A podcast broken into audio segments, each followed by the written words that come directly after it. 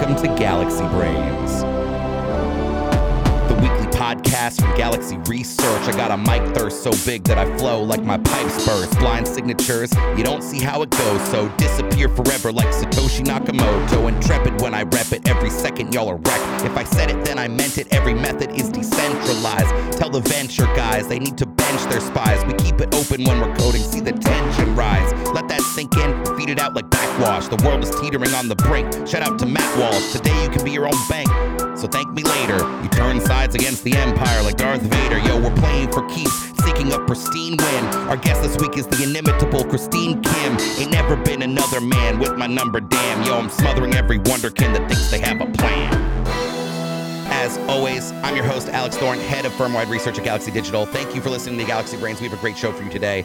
As I said, we're talking with Christine Kim from Galaxy Research. She's back from Denver uh, in the ETH Denver conference, the biggest Ethereum conference of the year by far. We'll talk to Christine about what her takeaways from the conference were, um, and what to expect from the upcoming upgrades on Ethereum. We'll also check in with our friend Beimnet Abebe from Galaxy Trading to talk markets. Jay Powell, the chairman of the Federal Reserve, speaking before both houses of Congress this week, materially impacting markets. But before we get into all of that, I need to please remind you to look at the link uh, to the disclaimer on the podcast notes and note that none of the information in this podcast constitutes investment advice and offer, recommendation, or solicitation by Galaxy Digital or any of its affiliates to buy or sell any securities. Yo, this is a good beat. I think we're going to have a good show, so let's get right into it.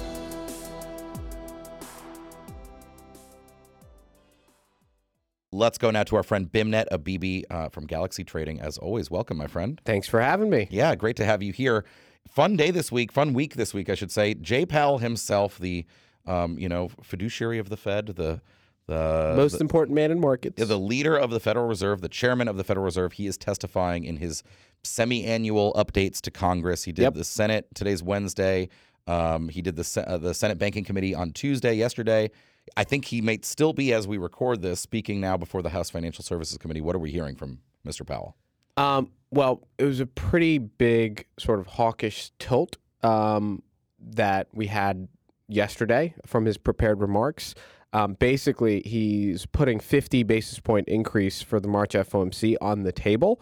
Um, he's also reiterating higher for, for longer.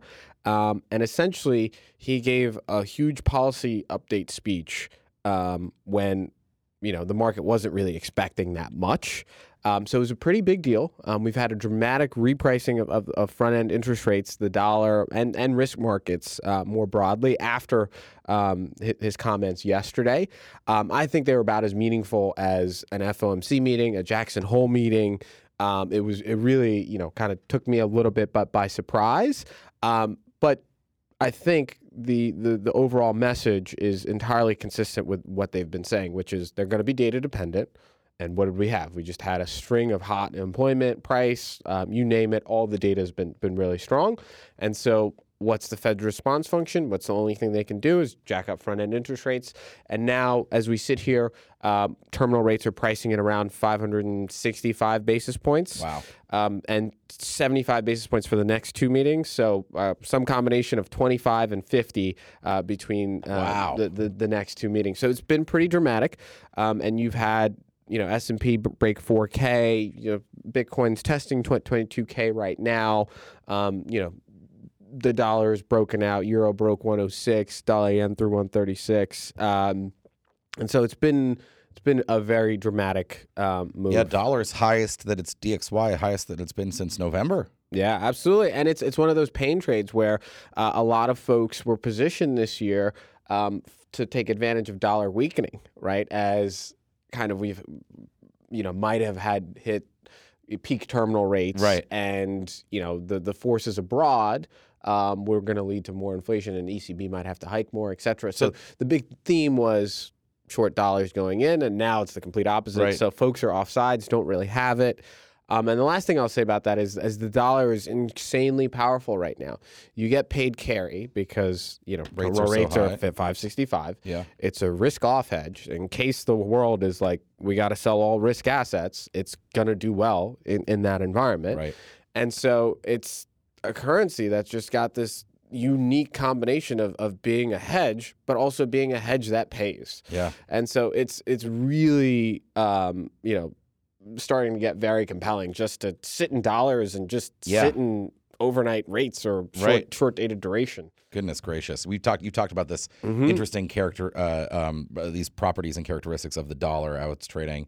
Um, the uh, but so if they raise fifty at the next meeting, they already raised twenty five, right? At Yeah. the last meeting. It's a big so shift like, in policy. That that would be very dramatic, right? Yes, I mean, the- and, and that's what the market in- is pricing right in now. theory, like you, you, the way to describe it is the bar is really high for the Fed to go from, like, communicating that they need to go from 50 to 25, doing that, and then going back to 50. Right. Uh, like that might throw their credibility into Yeah. into question a little Yeah. bit. However, at the same time, like if they don't react to much hotter than expected data, and they're telling you that they're data dependent, Right. right? Like, and they also there are tons of Fed members that believe in the um, sort of impact of, of front loading, which is just doing more of, of what you're going to do sooner rather than, than later. Yeah. Uh, like then it would also go against their, their credibility if they don't go go 50. So it's crazy. they're they're stuck. Uh, but Powell, you know, yesterday was like, "Hey, Like we'll uh, go fifty if we well, have to. well, basic. Well, it's it's it's to the point where the data has to miss really badly between now and, and March 22nd or the next FOMC for us not to go 50. Interesting. That's how he set it up. Uh, that's how he Basically, set it up. set it up like 50's the likely outcome, absent very different yeah, data. and then the way to think about it is if he chooses to go 25 and the market's giving him 40, Right. and he leaves 15 bips on the table, that's almost an easing of monetary policy in a way. right. So, uh, Which he doesn't want to be doing. he doesn't want to be doing. Yeah. The other thing I'd be remiss not to mention is the historic levels of curve inversion that we have now just seen. We are talking about a two tens curve that has now broken 100 basis points. So I think as we sit now, we're at 107 basis points of inversion. Explain what this is real quick for our listeners if they don't know the inversion here. Um, so essentially, what these curves measure is the difference uh, between interest rates At different durations. at different durations. So the popular ones to look at are like two year versus 10 year, or two year versus five year, yeah. um, or two year versus 30s. So when it inverts, now typically you're supposed to get paid more to hold debt for longer, right? That's the Correct. idea. Correct. And and There's- the opposite is true now. You're getting paid.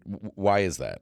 Uh, it, one, it, it's a belief in, in the future path of Fed policy. So the, the market thinks that if you jack up rates to, you know, five, six percent, et cetera, what is that going to do? That's going to slow the economy down. That's going to slow growth down. That's going to slow investment down, right? And eventually the Fed will have to cut rates as a, as a response to that. And so what the 10 year point is, is kind of telling you is that, you know, the front end interest rate policy is not going to last forever. The Fed's going to have to cut things down, and that growth um, is going to be slower as a function of, of where the damage that front end interest rate policy is going to do now. And it also has to do with, you know, expectations of where long run inflation are going to be, right? So right now, one year inflation break evens are around three and a half percent, and two years are around three and a half percent. So the market's telling you, even though the Fed wants to get to two percent inflation, that it's only going to get to three and a half In the with in the monetary next two, policy. in the next two years, In the next two pricing in what they expect from monetary policy. Correct. Yeah. Which is like, I mean, if I was the Fed, I like it would. I mean, it freaks me out a little bit Because it, there- the I'm market's jacking. The, the market's telling me you got to jack rates to 560, and you still won't be at yeah, your you won't hit your target, is what the market is saying. Yeah, and now the market can be wrong For all sure. the time. For But- sure. But but right now, looking at I mean, that, it's the best prediction market we've got, right? I mean, Correct. there's no other real way to guess here. I mean, and then on the on the inversion, the level Yes. of this twos tens inversion, because I saw some stuff about this. Some some researchers were saying that like the other times that it invert that this level of inversion happened was like 1929 and like and like the the the, crisis in the 70s and then also in the 80s right before Volcker like did his thing. So like very demonstratively uh historically speaking Yeah, I always mean- precedes like a major economic problem. yeah, correct. Uh, so it it's tricky. At the same time, like we have this issue right now because the economy is so hot. Right. right? We're talking about historic levels of unemployment, two job openings per unemployed person. That's crazy. uh, and you know uh, prices that are still going up in, in, Right. in the, so in the not non-shelter services which isn't in the same as the other times, and, and frankly, Correct. every And- time is different, right? You could have an every time, every rule. time is different. And to be honest with you, like there, there's a reasonable case to be made that you know the growth trajectory of the U.S. is is totally fine, right? Just think about the the kind of things that, that are happening, the structural things that have happened post COVID, onshoring being a huge one of those things, right? You're bringing back domestic production into a really tight labor force. Right. Uh, and you've also just had like like generally a lot of underinvestment over over the past couple of years. I mean, energy companies are being like a big part of it. Like, what was the thing to do over the past couple of years? It was to take advantage of low interest rates. How did you take advantage of low interest rates? You issue a lot of debt and you buy back your stock, or you issue a lot of debt and you uh, you know issue a dividend. Right. Right. Not necessarily the Reinvestment and- reinvestment yeah. right? And so the U.S., I think, you know, structurally is headed towards a, a period of onshoring, reinvestment, et cetera. And now, you know, will the interest rate sensitive parts of the economy slow down? Yes. Absolutely, they have to, and just mathematically, like homes will get cheaper if mortgage rates rise. Right. Fewer Just- people will buy them. They'll be, yeah. They have to, uh, but that's not the the whole economy. Other stuff looks good though. Other stuff looks just fine. yeah. and that's why like like right now um you know I, I, I keep struggling with this idea like are you supposed to be long interest rate or, or short interest rates it's it's really tough uh part of me is like can the world like can the us economy really handle like 6% inflation etc and i really i really do think that a lot of the perception that the market has and and this is just kind of me self-reflecting is just a function of just the environment we've been in for the past couple of years right I, i've never seen low inter- like high interest rates in my entire career Right. for the most part. Many part. people haven't. it. Many people haven't. Yeah. I've also been, you know, very U.S. focused. When you talk to anybody that is uh, based abroad, especially in EM, they know inflation's a tricky issue. Like they, I've seen it their whole lives. It's Right. not something that just goes away. Right. And so I think there's a lot of like just bias in the U.S. that that's just used to like low inflation, Right. low And if it gets high, rates. then of course it will have to come down. Yeah, of course, because the economy will correct and Like, blah that's blah how we do it here. That's how we do it. But but I think more and more as time progresses, we're like, holy shit, the U.S. economy is just fine with interest rates at five percent plus. uh, however, you know, I, I do think you know you are supposed to to kind of realize that there are unintended consequences to, to monetary policy and we are at uncharted in uncharted territory with respect to certain things and that you know anytime you raise the cost of capital from 0 to 6% there are going to Something's going to happen. Yeah. right if you're in the in the venture world for example or in the in the private world i mean you really like like It's hard. why are you going why are you taking the illiquid risk uh, at high valuations. For like 10 years in some 10 cases. when you Yeah. can get 6% on low duration stuff. Yeah. those business models are going to be fundamentally challenged. And also you know basically business models that have lots of liabilities in the front end or floating liabilities right? And uh, like you know one of the better examples is that you know i used to deal with a publicly listed company. Their whole business model was finance in the front end and buy assets in the back end.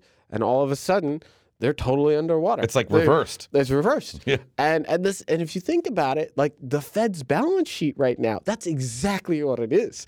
It's they have this oh, these liabilities, which is they got to pay these banks, you know, interest on excess reserves. What are interest on excess reserves? That's going to be you know top of the band, It's really high. right? And and what do they have on their balance sheet? A ton of assets, Like long Those duration assets paying yeah, less, yeah. yeah, exactly. I, I think the average duration of the Fed bond portfolio is probably like six years, seven years, Yeah. something like that. Um, But they've got overnight rates to pay people. they got to pay the banks yeah. they got to pay the banks on all their Wow. excess interest, and so you're, that's that's how you become insolvent. Yeah. Something's got to give ultimately. you know. Yeah. Uh, but luckily, it's paper losses. And currently, right now, you're saying it mostly looks okay in the economy. If, if it not even maybe okay, maybe even great. Uh, everything looks Jobs, fine. people have jobs. Here's here's the other. I mean, risk. real wages are still like below inflation, right? I mean, they're like they're Yes, re- we, real wages, have have but not wages been have grown. Yes, they been- have. But here's the Yeah. thing. So it's it's different. Like you have to think about it like from what time period because I think the the wage growth is, has been a recent phenomenon. Right. Uh, versus like there were periods where folks were just not getting raises to keep up with it. Well, there was no inflation, so there weren't no no raises. Um, so you really have to focus on on the, the the time period. Uh, but yeah, I mean, 100 million Americans, because of the Social Security cost of living adjustments, they just got a, a raise, right? And that's not necessarily wages, but that's It's money in your pocket, money in your pocket. right? Um, oh, A lot I mean, of the, I saw a lot of the unions have negotiated significant raises. Like I saw the airlines are, are uh, yeah. So there are a lot of people who are making more money too. So, but I just mean to bottle that all up. Like like you said, like there is there is structurally a lot of structural positivity in the economy, Yes. and it can clearly it appears at the moment to be bearing these rates. Um, and, And and uh, yeah. the other risk I think is really important to highlight is you have a nation of 1.3 billion people that is just reopening. I know China. Uh, yeah, Powell is being asked about it, but there are huge risks to the commodity complex. Right. Like, God forbid, oil starts spiking again, and all of a sudden, people are like, "Wait, gas prices are up," and there's a pass-through uh, feedback loop of energy prices into the prices of everything. Yep. And then Not to like, mention, oil is a component in many other materials, right? Like in absolutely yeah. plastic, like all Yeah. all of the above, and so there's still upside risks. This is such a tricky man. It's oh my tricky- god, it is. It is. What's it feel yeah. like? I mean, I mean, you're you know you're not like you you're you've been in markets a long time, but you know not for decades. Yes. So, um, and like you said, your whole career has been in a low interest rate environment, along with basically Absolutely. anyone who's Yeah. worked in the Low last interest 15 rates years. and low vol. Uh, this is very this is different. this is a very different, tricky uh, yeah, environment. absolutely. Um, you know, I think Is it more fun? It is really Like fun. just as a trader, It- I it- mean, as like, a trader, it is so much fun, interesting stuff you happening. just have to like the. It's just so dynamic that you just have to adjust your risk, right? Like trading 10k of DV01, like you know, three years ago is very different than trading 10k of DV01 now. Like when the stuff moves three times more, yeah. you got to be taking a third the risk right and so it's it's very dynamic um, and it, it really keeps you on your toes Yeah, love it. Beimnet Abebe, Galaxy Trading, as always, my friend. Thank you so much. pleasure Let's go to our friend Christine Kim from Galaxy Research. It's been a little while since you've been on the podcast. Great to have you back, as always. Thank you, Alex. It's great to be back. Yes, and um, so we're going to talk about a couple things, but you were at. Let's start with ETH Denver, this giant conference that happened last week. Um, you were there. You spoke at the conference and moderated a panel. What's your big takeaway? I mean, it looked like a pretty big conference on Twitter. Yeah, I was so impressed with how massive the conference was. They switched from um, the Sports Castle venue to the National Western Complex men- venue, which is actually a venue for cattle and ranch and to showcase like livestock. Wow. So they they filled every square footage or every square foot foot Yeah. feet of this massive like barn almost Wow. um, with a bunch of of crypto people and there were like five different districts they had all the defi booths in one area all of the infrastructure development in another area um, so i was really impressed with the scope Mm-hmm. of um, all of the conversations that were happening it's like they touched on every single aspect of ethereum like Wow. protocol development and um, app development So did this feel like? Um, I think the last one that you went to was DevCon, which Mm-hmm. is the develop more developer focused conference, and, and it was in Bogota, Colombia this year. That was like six months ago. Like, h- how is this different than that? Honestly, the nature of the conversations were pretty similar. I felt like after DevCon, it was right after the merge, and so people were still really enthusiastic with how successful that was, and they were looking ahead to, okay, what's next? I think there's still a big question mark about what's the big narrative on Ethereum. And uh, at Denver, you could see a lot of the same like mini narratives around ZK EVMs, the roll up future, um, what we're going to do about MEV um, you know what's after the merge. So I think there were there were uh, just a lot more of the same discussions happening at ETH Denver. Um, But like the composition of the conference, right? This is a little bit more of like an exuberant, like community conference as opposed to like a developer focused one, right? yeah, DevCon was much more focused, I think, on protocol development, whereas ETH Denver, you It's like had big tent Ethereum. Everyone's invited. Mhm, Yeah. mhm. you had the VCs, you had all of the the DApp de- developers. Um, it was it was quite massive. Yeah. and and um, it was fun, right? I mean, I saw some pictures of parties and stuff. People dressed up in funny costumes. Like, you know, obviously, I saw the uh, the the. I'm not gonna say cringy, but some people said cringy opening singing stuff. Were you at that? Oh no, thankfully I, I skipped out on that. I It was better than past years. I'll give it to him though. I, some of the past songs have been even worse, but this one was kind of funny. But anyway, like it, it was a. It seemed like a fun, lively time. It, yeah, it really was. I think the the events that were happening were were quite. It made me feel like we weren't in a bear market. It was like people were completely back, just like spending all their money on like these events and hosting these events. Um, it was it was a good time. It was a yeah. good time. And okay, so I want to pick up on a thread that you mentioned um, about the sort of narratives that between Bogota and Denver. Um, you know, the big topics of the day, right, for Ethereum. I mean, obviously, you know, we thought the merge in Shanghai, which you know I would say formally completes the merge, right? By by finally, you know, it's sort of the last piece of the puzzle for the specific merge and switch to proof of stake. Um, but was that like a the main thing that people were talking about, um, or or these other big issues, right? Like um, privacy, decentralizing, you know, block builders, MEV, et cetera. Like, w- have we made progress since Bogota? Like, it's been about six months. I think there's been incremental progress, and surprisingly, yeah, the focus wasn't on Shanghai. The focus wasn't on staked ETH withdrawals. Everyone, I think, has has already thought of this as like like you said, the last step towards completing the merge. Um, it's the easiest step of completing the merge. Um, there doesn't seem to be a lot of concern around sell pressure immediately after Shanghai. There doesn't seem to be quite a lot of concern around the technical risks around Shanghai. Um, so the discussions kind of felt fragmented. Like you, you, if you were in, if you're kind of a DApp developer in DeFi, you're searching for what is the next innovation in DeFi. If you're kind of like a MEV searcher or builder, you're thinking about the incentives of the MEV supply chain. So a lot of the events and a lot of the discussions I felt like were kind of siloed. Um, but it just goes to show that that outside of Ethereum protocol development, so much more is happening. Um, and for Ethereum to succeed, you kind of need um, you kind of need the input and the continued progress of all these other like collectives. And there were a lot of them. and there were a lot, and it was really hard to keep track of like the incremental progress being done in each of them. And there wasn't like a big milestone that any of these groups had reached. Right. Um, so I think I was kind of bouncing around thinking like, wow, Ethereum feels like a sprawling city. Yeah. Like it feels like you you built a technology that has now created so much more innovation, permissionless innovation to happen on top of Ethereum.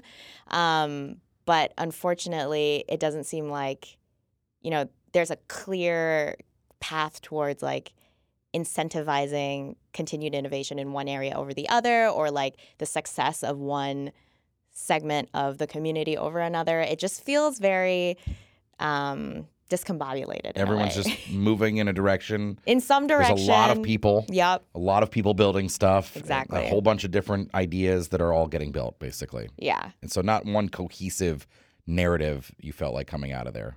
Not at all. And I think that, I mean, one thing though I will say is, it there does seem to be this this focus on more infrastructure development over app development of like we can't build the super app on Ethereum now because there's no infrastructure to p- support it either wallet infrastructure or just the protocol can't sustain a high level of user activity like it doesn't scale um, so there does seem to be quite a lot of focus on if we're able to build the right infrastructure like the right rails then maybe that'll be the catalyst for what's next in DeFi, what's next in NFTs, what's next in gaming.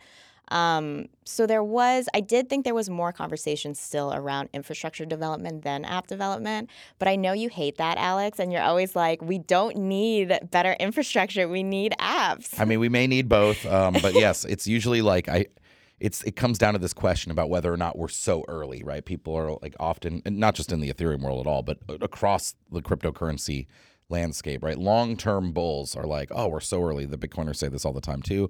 And I'm just looking around being like, are we early? Or like, is it like, shouldn't we as a, a general ecosystem really be providing things people want to use, right? And when I look at the space, like I see Bitcoin as a global money. I see um, Ethereum as the dominant platform for smart contracting. And the apps that people like so far at scale is like DeFi and NFTs. And I really don't see anything else yet. And by the way, that's a lot. I mean, I think if you have Bitcoin, ETH, DeFi, and NFTs, like, you know, obviously you have, st- and then maybe stable coins, right? Um, but like, that's that's gotten us here. Like, I mean, I don't know. Like, you, you can't just yet another DeFi app. To me, is like not not going to move the needle on global adoption.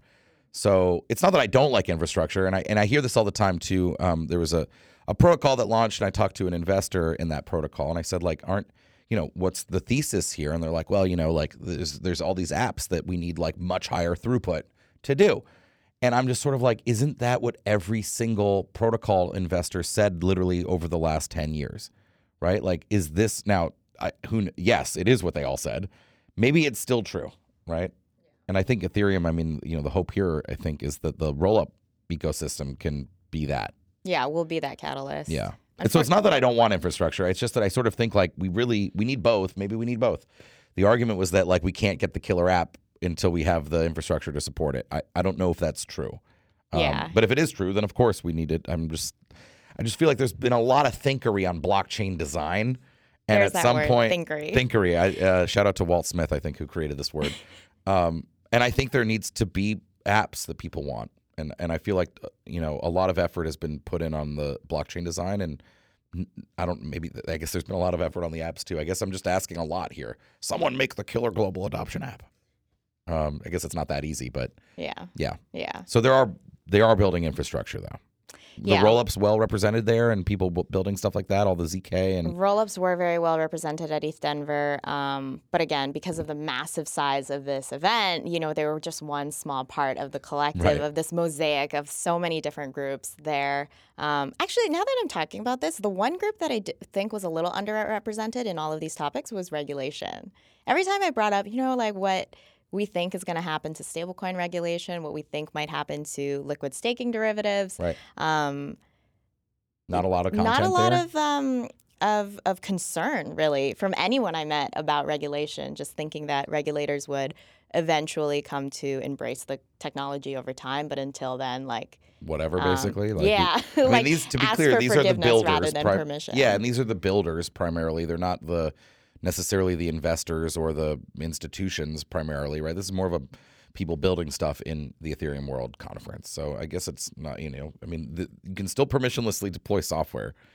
yeah, and I think there's whether or not people are allowed to use it, I guess, is a different question. That too, and there's a lot more technology I think being built on Ethereum in a permissioned way, like creating web front ends that are only available in certain countries, um, interacting, like allowing your your technology to only be available to non-U.S. customers, etc. That Yeah. ki- those kinds of kind of So uh, there's been some innovations on that side of the, uh, if we can call them that. Um, yeah, I don't know if we can call them innovations, but more so like tiptoeing around the big Yeah. elephant in the room. Yeah. And, and remember, we wrote about um, OFAC uh, when they when the Tornado Cash was sanctioned, and, and this was a big question for us as well. Yeah. Um, and and not even sort of just regulation, but the the recent um, Oasis, the what they called a self counter exploit, where they used the multi sig to upgrade their DeFi apps, uh, their DeFi apps, such that they could then seize money from the wormhole hacker um, which was like a week or two ago. Um, that plus some of the regulatory stuff. Like, has there been? Did you get a sense that there's a strong? I mean, because you just talked about some of the per, more permission sort of solutions. Is there a turn in favor of more hardened, decentralized solutions as well? In your mind, like, was that a vibe that was there? Like, you know, we should, for example, not have admin keys or Right. decentralize more, or like an increased focus on like decentralizing block builders or validators or whatever. Like, is that is that I mean, obviously, is decentralization alive and well in the Ethereum mind share, or is it even accelerating? I wish it was accelerating. I wish more people talked about what happened to the Oasis DeFi app. I wish more people continued to talk about the concerns around OFAC sanctioning Tornado Cash. I The wish there- implications of it, yeah, yeah. I wish there had been more talk around. There hasn't been a ton of movement towards censor, like making Ethereum more censorship resistant in light of all of these like actions in light of all these like regulatory developments. Um, again those kinds of conversations that i tried that i i feel like some people tried to bring up at the conference um, were promptly struck down. Like i don't think it was a it was People just big, weren't interested in talking about they this. weren't and i think people were more focused on like heads down building um, yeah and i think it should have been a more important conversation it should have Yeah, we've talked about this, you and I, about that. We think in general it should be an important conversation. Yeah. Um, all right, let's move on a little bit. It sounds like it was a great time. Um, check out Christine's talk. You can find it on like the ETH Denver YouTube page and the website. That was really good about Shanghai. yes The forthcoming upgrade on Ethereum, um, where staked ETH will finally be able to be unlocked. There are people who staked their ETH on the Beacon chain in the end of 2020, I believe. Uh, that it's been there for more than uh, two and a, almost two and a half years without being able to withdraw it or the rewards that they've earned. That should come to an end uh, with the rollout of Shanghai, which will enable withdrawals when. Right now, the latest estimations are second week of April, early April. For straight up mainnet activation. Yeah, for Yeah. mainnet activation. Developers have made a ton of progress getting Shanghai ready um, as soon as possible. Honestly, I thought that it was going to be summertime by the time Ethereum got to its next upgrade after the merge. But developers have, have really been barreling through all of the test nets, all of the um, kind of preparations to get all the software clients prepared, ready, ready for this upgrade. Um, so the next big milestone in this like testing journey is the Goerli upgrade. That's the last public testnet that Ethereum developers are going to be launching the Shanghai upgrade on. And if that goes smoothly, they'll move on to mainnet. Um, so Goerli is scheduled for, I feel like it's March 12th.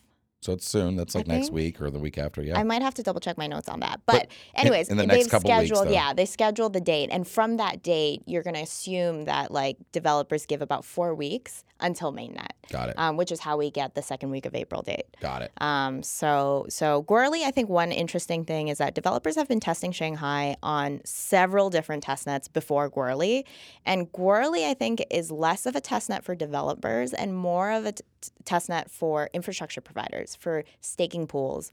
For staking as a service like centralized exchanges, for entities like Lido and Rocket Pool, I think developers are quite confident about the code, but the question is is the community ready for this upgrade? Wallet providers particularly need to be able to to update the balances of users for withdrawals.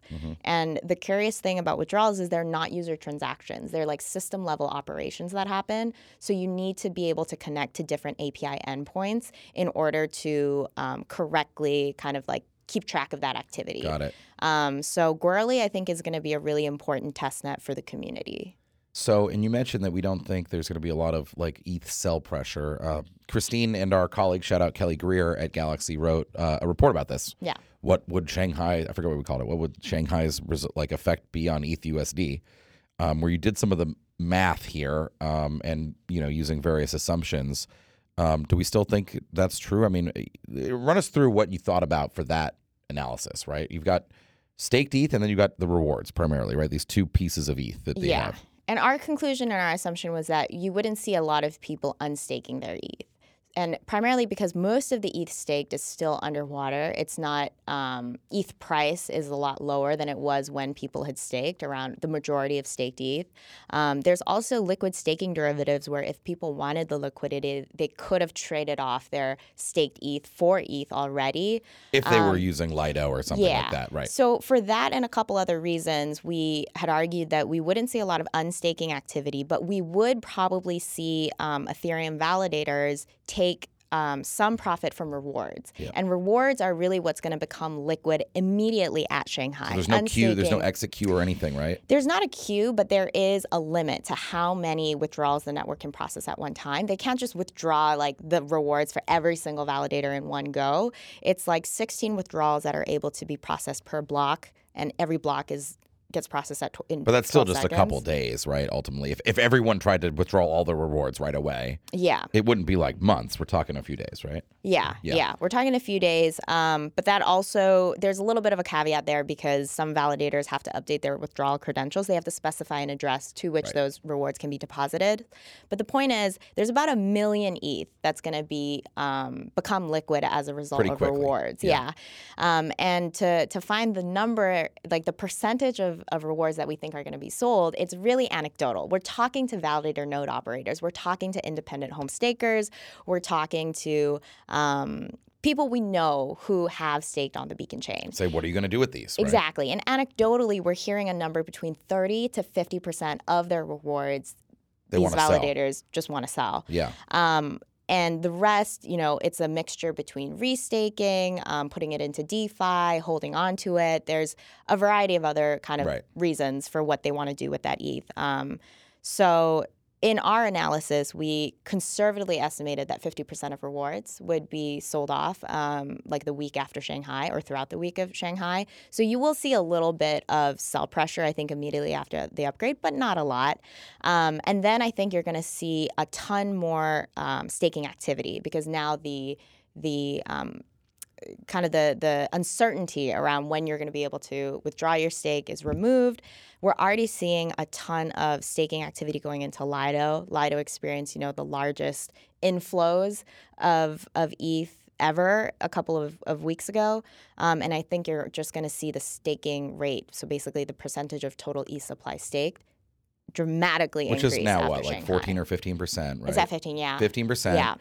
Um, If not 16, and, honestly. and and one other thing to mention, you, you said that you didn't think that um, there'll be a lot of actual unstaking of the actual staked ETH, no, if anything, I think there's going to be more ETH stake. right? Because the some of the some of the um, the uncertainty is now removed. Yes. Um, and and when you mention the uh, underwater, right, the price is a lot lower today than when a lot of the ETH was staked. I think it was like sixty percent of the ETH was staked at higher prices. yeah, exactly. Um, what's the idea there? Is it that like you don't have to sell, you don't have gains to realize? So if anything, you have losses to realize, and but also you were early. You're probably an ETH bull, so Yeah. I know, think if there had been you'd, quite you'd be a a, lot forced of seller to be selling at these low levels. You'd have to be like in significant distress. which is the idea. with liquid staking derivatives today that are trading almost at, at on par with ETH, like if you were a forced seller, there are ways to sell your ETH. But like people who stake during beacon chain only era, pre unlocks, pre unstaking, like they're long term ETH bulls, right? yeah. So they're not like, oh crap, get me out of this ETH position. Much less likely to be so than say just a normal person. Right. Um, that makes sense. This Um, bear market is kind of a blessing in disguise because if we were in a bull market and ETH prices were a lot higher, I think there could be a lot more reason to sell Right. now. right. So then the staking participation rate, um, you think it'll go higher because it's de-risked a bit once Yep. Shanghai happens. Also, right when we look at other proof of stake networks, they have significantly higher staking rates than ETH, right? Yeah. Do you And- think it'll get that high to like fifty percent? Well, not immediately, but you talk about this all the time, Alex, that as a proof of stake, in a proof of stake blockchain, if you're not staking your asset, you're essentially being diluted out of your holdings. And with liquid stake derivatives, I don't know why anyone would hold their ETH and be diluted out of their out of out of ETH when you could stake it and still have the liquidity of that staked asset. And so I think it doesn't make sense for the staking rate of Ethereum to stay low. I think the easier liquid, the more more adopted liquid stake derivatives become, um, you're gonna see. I, there's no reason not to have hundred percent of the stake. I mean, if you trust the stake, the the stake, the LSD, the liquid staking derivative token, you trust it, right? Like you know, I don't know, it's decentralized enough or whatever. Um, right? Shouldn't you just be staking everything and then only using staked ETH for Right. everything? I think You that can't pay for gas and staked game. ETH, though, right? So you need ETH for gas, but then it, ETH really becomes this like, But this- there's this gotta be staking and gas protocol. token, basically, right? Yeah. And everybody else uses like staked ETH. Also, um, one funny thing when I said that there wasn't really a lot of regulatory talk, a lot of people corrected me for saying liquid staking derivatives Yeah. because of regulatory concerns. Like now, we call them either liquid staking tokens or liquid staking receipts. Oh, they don't like the idea. derivatives is a is a taboo word now. I mean, it makes sense. Obviously, derivatives are financial instruments, um, but it's funny that they like, you know, as a, as I- a political correctness. Uh, um, yes, I mean, yeah, they, they and it's funny because actually th- this happens all the time. Yeah. So you have like real world assets that people talk about tokenizing, bring on chain like MakerDAO, right? And they call them RWA, but that's uh, that already exists. That's risk weighted assets in traditional finance, right? So the, and they don't mean um, like derivatives like they mean in financial instruments. They mean der- derivations. They mean that these tokens are derived from liquid st- from staking, right? They're liquid derivations. yeah. And so it's like eh, they they you know they weren't wrong, but I, I get that sensitivity. Um, I, I would say they're they're not like forwards. They're not they're not like financial derivatives. They're really sort of like they are more like receipts. Yeah. Um, they give you rights to stake. ETH. Like yeah, Yeah. so it's a little different. That's funny though. Um, um, what? Okay, so along the same lines, we were talking about staking rates. Like there was news. I guess we've covered this in the past when it was first announced, but I guess in the last day or two, um, this institutional staking project, which I think used to be called Alluvial, it now sounds like they call themselves the Liquid Staking Collective. But it's some kind of partnership involving Coinbase and, and I think Figment. Um, think so. and Something and something else. Um, they announced their own liquid staking uh, token Yeah. I think the, like the yesterday. Yeah, when we covered this, the interesting part of this was that it was targeted towards institutions. There hadn't been a lot of liquid staking as a service back in 2020, 2021 that was targeted away from retail towards institutions, mainly because institutions didn't really want to stake on Ethereum at the time either. Um, the merge, planning for the merge was a little bit it was a little bit chaotic. Yeah. There was there were developers were going back and forth like how we're going to actually transition this thing into proof of stake. You weren't able to withdraw your stake at all. Um, but I mean, it was mostly like you know the guys from Bankless and Yeah. like and like um and like Anthony Sassano. Like the, it was like long term, like technically savvy ETH bulls. Vitalik yeah, was staking back then, right? There wasn't a huge, I think, customer base Right. or appetite for institutional staking. But now, take the announcement of the SEC cracking down on Kraken, calling their liquid staking program, like basically shutting down their liquid staking program. Um, I think with Shanghai coming up, Shanghai de risking a lot of staking activity on Ethereum, now suddenly there is a lot more appetite for an institutional grade staking solution. Mm-hmm. And that is why I think we're seeing the announcement from Coinbase. I think that's why we're seeing more progress on the alluvial project. because we haven't heard anything about it in like six months. I think if No, I don't have the haven't. episode number, but we talked about this on Galaxy Brains. I think last summer, so summer twenty two, um, and then we really haven't heard anything about it since then. But until so recently, until to- yesterday. Until yesterday, so we have to assume there's been real progress. But also, you're saying the timing of the announcement makes sense. Yeah, and I think it's interesting to question how Coinbase is going to square a staking service like Alluvial or the liquid, the one from the Liquid Staking Collective, with the staking service that they already have, which is geared towards retail, and the potential that their retail staking service could be Could scrutinized by yeah, the. SEC. Right. Uh, uh, we're, we're not going to go deep into this topic necessarily now, the Kraken and the and the liqu- staking as a service, but um, Coinbase notably has pushed back heavily. Said that their program doesn't look like Kraken. So Right. we, we and, and I don't think we've heard any news since that. So um, as far as I know, you can still stake on Coinbase your Ethereum, and and and they have their own liquid staking token, CBETH. Yeah. Um, so this is also interesting. So this will be like a institutions only liquid staking token Well, I think something. only the institutions can be the node operators for this staking program. I'm not 100% Yeah. sure if the holders of the liquid staking token Also, also, have to be institutions. I think they have to be, at the very least, be KYC'd and AML'd. It's interesting. So it's very it least. remains to be seen how this the announcement of this that this institutional staking as a service uh, provider will have its own liquid staking token Yeah. remains to be seen what that means exactly. But interesting nonetheless. Um, Yeah. It's also funny because like a lot of the other coins have staking as a service and stake, and they don't have a Shanghai. Most of them you can already enter and exit the staking. Uh, you know, validators can enter and exit the network. Right. It's really the the Shanghai question is an ETH question only. Right. So that's the other thing I think about when I think about um, Shanghai and unlocks is like um, where uh, how does this affect the general like economics of Ethereum? Right. We don't like at scale. Right. Well, yeah, it's going to stress test a part of Ethereum's economics that have never been tested before, which is the the ability to withdraw your stake, the ability to fully exit from the network. And and to be clear, like validators on Lido, validators on Rocket Pool are not able to unstake. People can't actually Right. redeem their stETH for ETH right now. And so there are certain smart contracts that will be tested for the first time on Lido. Lido V2 is a big upgrade that we saw just a couple days ago they had a bug, an unknown bug in their withdrawal contracts for Stakematic. Um, so these are are big. This this is tech that needs to be tested. So I am I am very interested in how the staking unstaking activity activity will go, and I'm also interested in seeing how the bifurcation of the liquid staking market between permission, KYC, AML participants, and not will also then trickle into say a bifurcated or fragmented DeFi market on top of these two existing, say, liquid staking derivatives. Well, I shouldn't say derivative, but receipts.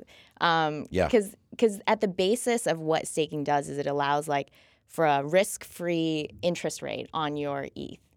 Then on top of that, you can start to create other financial instruments. It's very interesting. Yeah, but you have to make sure that the underlying asset is kosher, is like solid enough that you can build these other financial instruments on top of. A lot uh, happening and a lot to be seen in the next month or so too with Shanghai. Um, will be very exciting, I think. And I mean, I, it will really close a chapter. This is the completion of the merge when it happens, um, which is I think we all agreed was probably the biggest, um, you know, protocol development story of 2022, right? Yeah. Until developers decide to change it again. Christine Kim, our friend from Galaxy Research, thank you so much as always. of course, my pleasure. That's it for Galaxy Brains this week. Thank you as always for listening. Hey, make sure you check out our content, galaxy.com slash research. Tons of reports there. And follow us on Twitter at GLXY Research. Um, we're always tweeting out some interesting stuff about crypto. But that's it. That's all we've got. We'll see you next week. Have a great weekend.